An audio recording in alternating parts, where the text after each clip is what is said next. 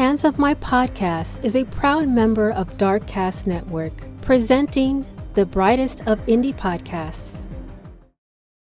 This episode will discuss sensitive and potential triggering topics, including violence, abuse, and trauma, and will contain details and descriptions of crimes and events that some listeners may find offensive, disturbing, and or distressing. This episode may not be appropriate for younger audiences. Listener discretion is advised.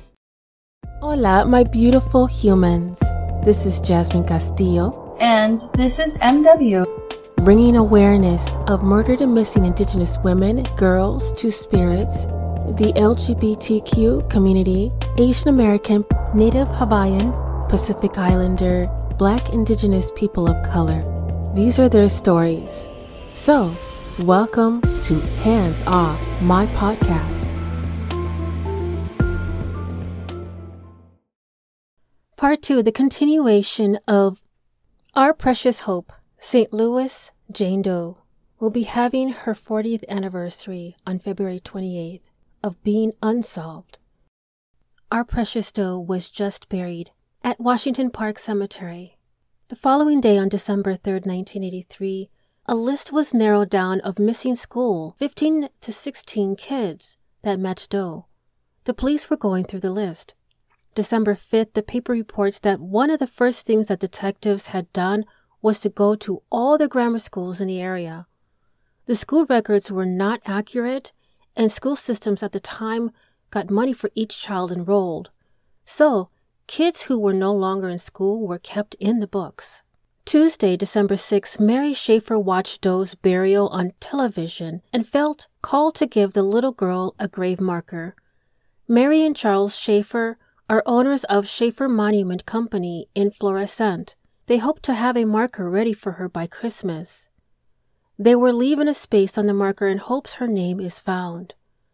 Quote, the saddened hearts were healed in knowing the pain of life is over and the beauty of the soul revealed, quote, would be on her stone.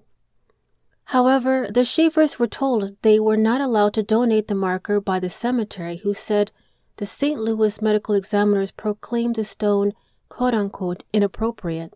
December 19, 1983, Brenda Schlegel works for the Board of Education, became upset with the Post Dispatch writer Bill McClellan, who had written an article that she did not like. Schlegel wanted the information corrected that some school districts had a problem with attendance records, but not all of them. Quote, We cooperated fully with the police. We keep our records up to date. End quote. Between the time of December and February of 1984, the English class taught by Mike Bomber saw the controversy about Doe's marker and wrote letters to officials to fix the situation. They were successful, and the Schaefers were allowed to place the stone. It is unclear that the situation was about the stone and officials. February 1st of 1984, officials agreed to let the donated stone to be placed for Doe, Dr. George Gantner, chief medical examiner, did think the stone was inappropriate, and even after letter and agreement to place the stone said, quote, I think it still may be inappropriate to place a marker on the girl's grave. But I have no objections to the stone being moved there, end quote.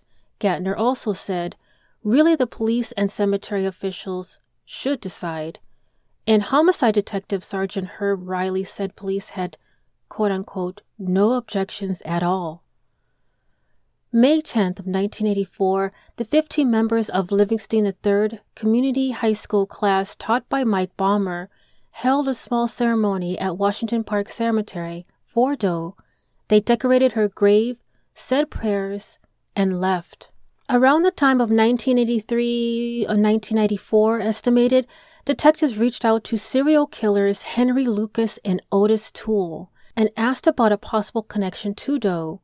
The men both denied any involvement. Lucas and Toole were notoriously being questioned in many other cases around the country. The pair famously would agree to just about any case. It was estimated in the month of February of 1984, Burgoon teletyped a description of Doe's body to every police department in the country, Atkins would mail descriptions of missing children who matched Doe to Sergeant Joe Burgoon if he saw them in magazines. And investigators had put thousands of hours on this case. February 28th, in an investigative article, Doe's case is compared with another little girl kidnapped from the street and raped in nearby abandoned buildings. The article describes the violence surrounding the abandoned buildings in the area. Henry Autry, assistant circuit attorney, said about 90% of sexual assaults on children that did not involve a relative involved assaults in vacant buildings. By the following day, on the 29th, law enforcement released a list of 22 girls' names, hoping it would help them with the identity of Doe. These names were girls who withdrew from school in 1982 and 1983 in the St. Louis or Normandy School District in St. Louis County. These records do not show them being transferred to other schools. 1,000 other girls have already been traced. March 4th, the search narrowed to seven girls instead of the 22 names previously listed on the paper. By June 10th of 1984, Captain Leroy Atkins was quoted, You reach a point when you've done practically everything you can do.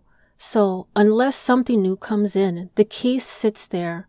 The real reason, I suppose, is the volume of work. You can't devote the manpower. And that's why the headless girl is so frustrating that there's still work to be done. End quote. An article written about many unsolved crimes in the area explains some of the investigation done on Doe's case. A pathologist's examination of her bones determined Doe's age. Doe was tall for her age, even without her head. She was 4 feet 10 inches tall, weighing 70 pounds between the age of 9 and 10 years old and in fourth or third grade. Pathologists removed a mold growth from her body and grew a similar fungus in a petri dish at the Missouri Botanical Garden. The estimated Doe had been dead for three to five days. Doe's case had gotten national attention, and they received many calls from psychics, but they were all of no use. Detective Riley Joe Burgoon and Wayne Bender recently retraced all the investigation steps. They even re interviewed people. They are rechecking the accounted school children's lists. They are also tracing 716 girls between the ages of 7 to 12 years old on the lists of aid to dependent children recipients. They have given out 15,000 flyers about Doe 2,000 letters were sent to schools in Missouri and Illinois to gather information about missing children. Letters were sent to state police and highway patrol commanders across the country. Immigration authorities aided in the investigation. Law enforcement searched the sewer system from Hamilton Avenue, Union Boulevard, Delmar to St. Louis Avenue, Hodiamont, Union, and Delmar to Natural Bridge. Even rooftops were checked. A $10,000 reward was offered. Atkins sent out letters to every black newspaper and radio station. The detective said they still get calls, and some have made sense. The last tip from February of that year was, quote unquote, another wild goose chase. July 22nd, Alton Coleman is mentioned briefly as a possible case connection in the paper. Coleman was a murderer in the Midwest area. Coleman had a history of violence against children. Coleman also had a female partner named Deborah Brown. They both had many alias names. In 1986, Sergeant Burgoon sent a report to the FBI Academy, Quantico, Virginia, and asked them to find cases similar to Doe. They had a unique program that analyzed unsolved killings throughout the country. The results were there were no other similar cases. January 28th of 86, Child Find Missouri tried to revive public interest in the case by putting up a thousand for information that would help police identify the girl. They also planned on releasing a hundred thousand flyers across the country. Burgoon and Riley had spent the last three years sending letters to schools in nearby states, working with the immigration office, checking welfare rolls, printing flyers, and enlisting police help across the country. Riley was quoted, I've been accused of being possessed, and I'll be the first to admit I am. It's because I know that someplace out there there's a mother, a family that knows their child is missing. February 14, 1986, an anonymous letter was postmarked for this day and sent from St. Louis to the police department commander. Law enforcement declined to let anyone know what the letter said. And it was unclear if this is a separate incident that was mentioned by Burgoon in an interview with Our Precious Hope documentary. It's possible this is another anonymous letter. February 25th, there was news conference, and Captain Charles Alphin, commander of the Homicide Division, appeals to the letter writer via news to call him. And on the following day, Captain Charles Alphin appealed the letter writer via newspaper to call him and offered confidentiality and protection. Literally a year goes by, on April 23, 1987, St. Louis, Missouri detectives attempted to talk with the murderer Vernon Brown to see a connection between Doe and him. Quote, he has no comment about her. End quote.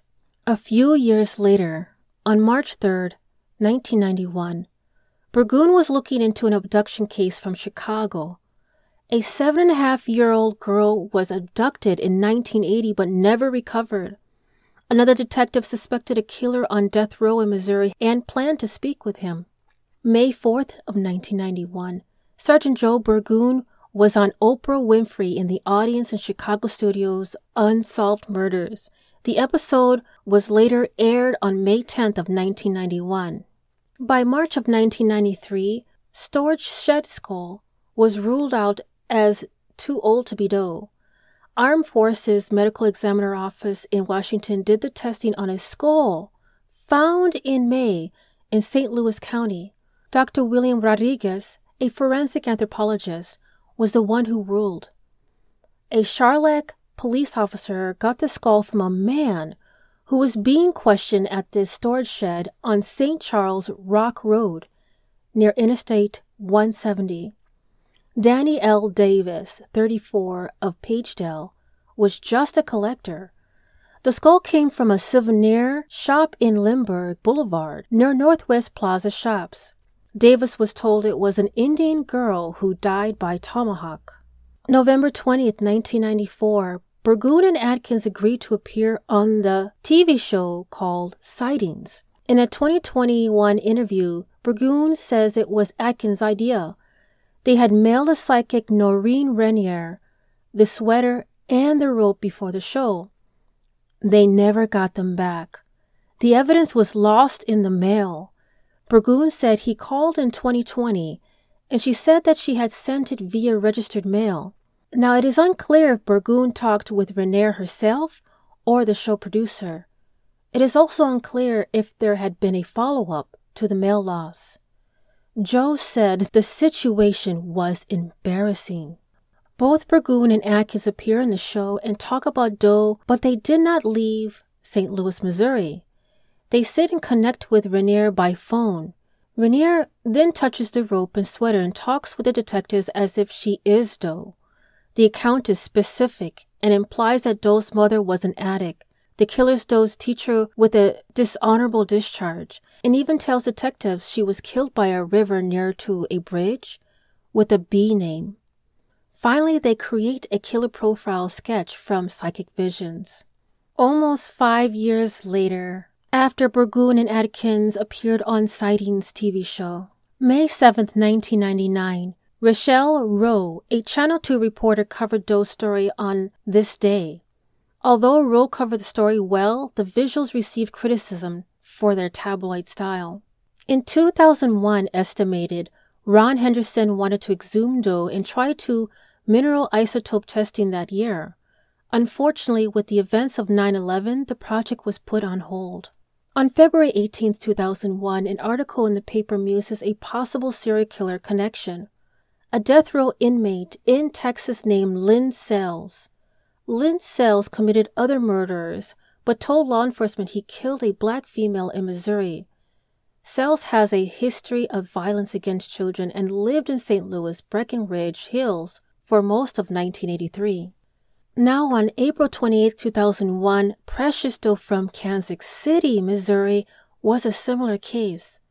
The two cases brought up memories and emotions, and they were studied to see if there was a connection between them. Erica Michelle and Marie Green's case was solved and ruled out as connected to St. Louis 1983 Little Doe, and it was confirmed the rule out on July 10, 2001. May 29, 2001, four detectives continue to work in the case, but newer murders get priority. November 1, 2002, the strange story of a private investigator is published in the paper. An anonymous woman gave 3000 in cash to test the DNA she collected. The woman claimed that Doe was American Indian from a group home in the upper Midwest and whose mother had been murdered. A drifter living in the southern Texas allegedly killed her. Burgoon did promise to make sure the DNA would get tested. By December 25, 2002, the DNA test commissioned by the anonymous woman came back with negative results. The woman knew the identity allegedly through visions she received while practicing an indigenous religion. Doe allegedly came from a group home in Minnesota, and her mother was murdered. Though the test failed to identify the girl, the woman refused to believe the results and vowed to continue her investigation. Later on, this woman was to be identified as Sharon Nolte. On August 25, 2003, a TV personality, Herb Humphreys, who had been reporting on Doe's story for over 20 years as a reporter on KMOV Channel 4 News. MW even went a bit further and contacted KMOV to see if there was some old footage available. Unfortunately, there was a price to search and a price to buy the rights. Between 2001 and 2004, it's estimated that the building was removed, and it is only a grassy lot, so the 5635 Clemens is no longer. July 2004, Detective Tom Carroll and Jeff Stone interviewed Tommy Lynn Sells on death row. They were quoted, The interview was inconclusive.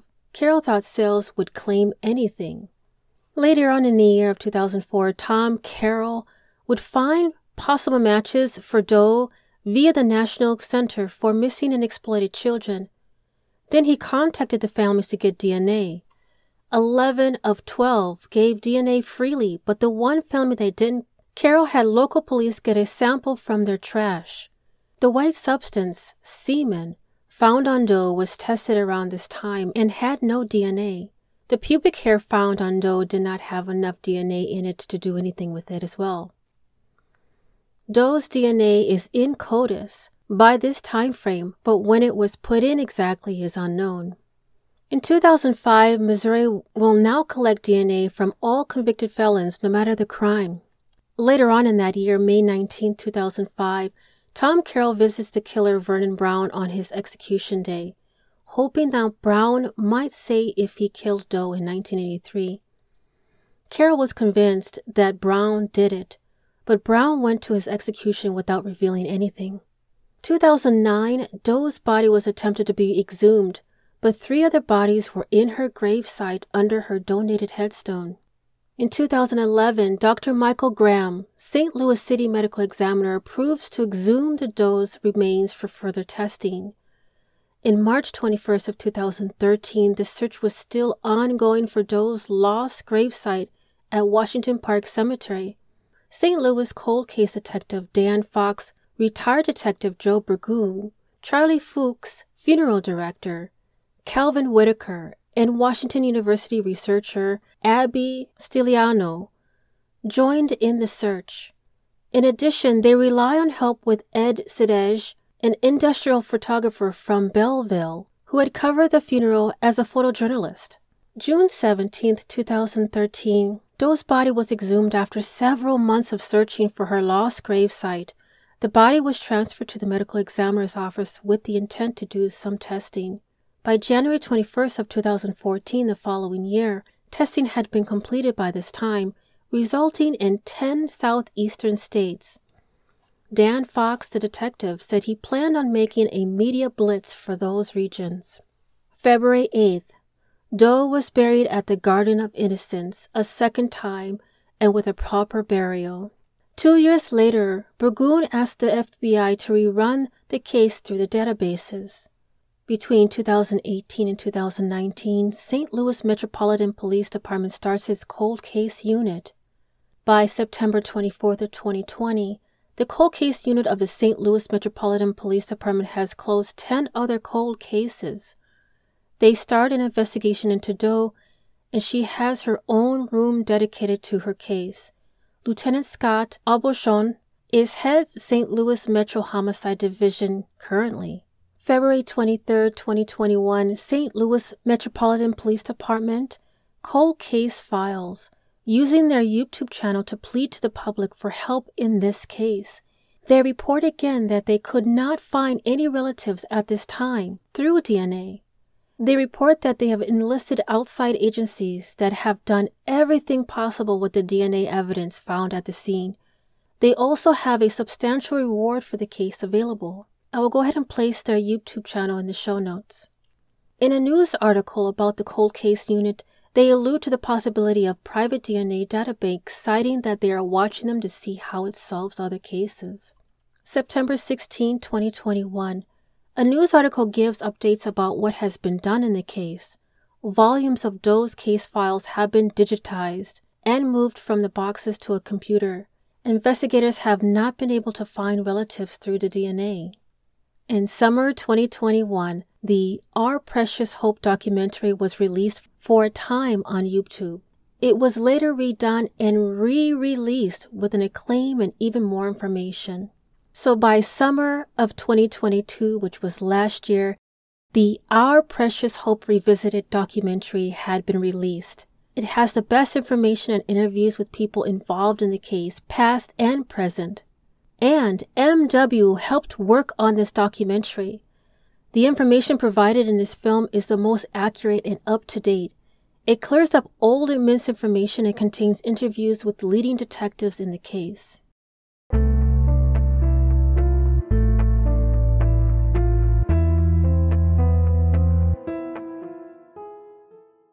And so, if you have made it this far, there is good news.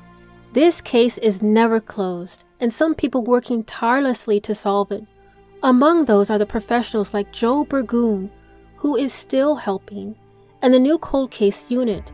In addition, as the head of the St. Louis Metro Homicide Division, Lieutenant Scott Aubuchon has an entire room dedicated to our little Doe, room 425 and some have adopted Little Doe in their hearts as their own. They work on the case by researching and keeping her story alive. 314 Bird Studios and the entire team that made the Our Precious Hope St. Louis Baby Jane Doe, the countless bloggers, bloggers, and writers, the armchair sleuths and detectives. We all care. And one day we will find out who she is and who killed her. We are now Little Doe's family. We must hold people accountable and we want her name back. I invite you to join the project to give our precious Doe her name back. Also, join the group of people fighting to find out who did this to a baby. It starts by learning the details of her last days on Earth and then, from there, sharing the story. I strongly suggest that you go to the links in the show notes and be prepared for part three, where I talk directly with the director, Edouard Bird Sosa, who created the documentary Our Precious Hope and Our Precious Hope Revisited. Stay tuned.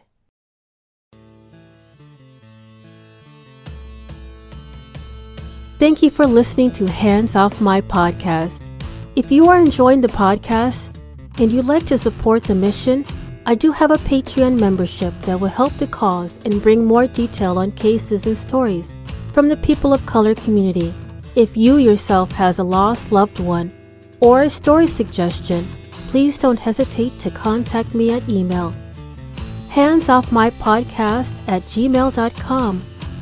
And if you are only able to support in another way, please give this podcast a five star rating on Apple or Spotify and continue to listen to upcoming episodes every Thursday, wherever you listen to your podcast. Dios te bendiga.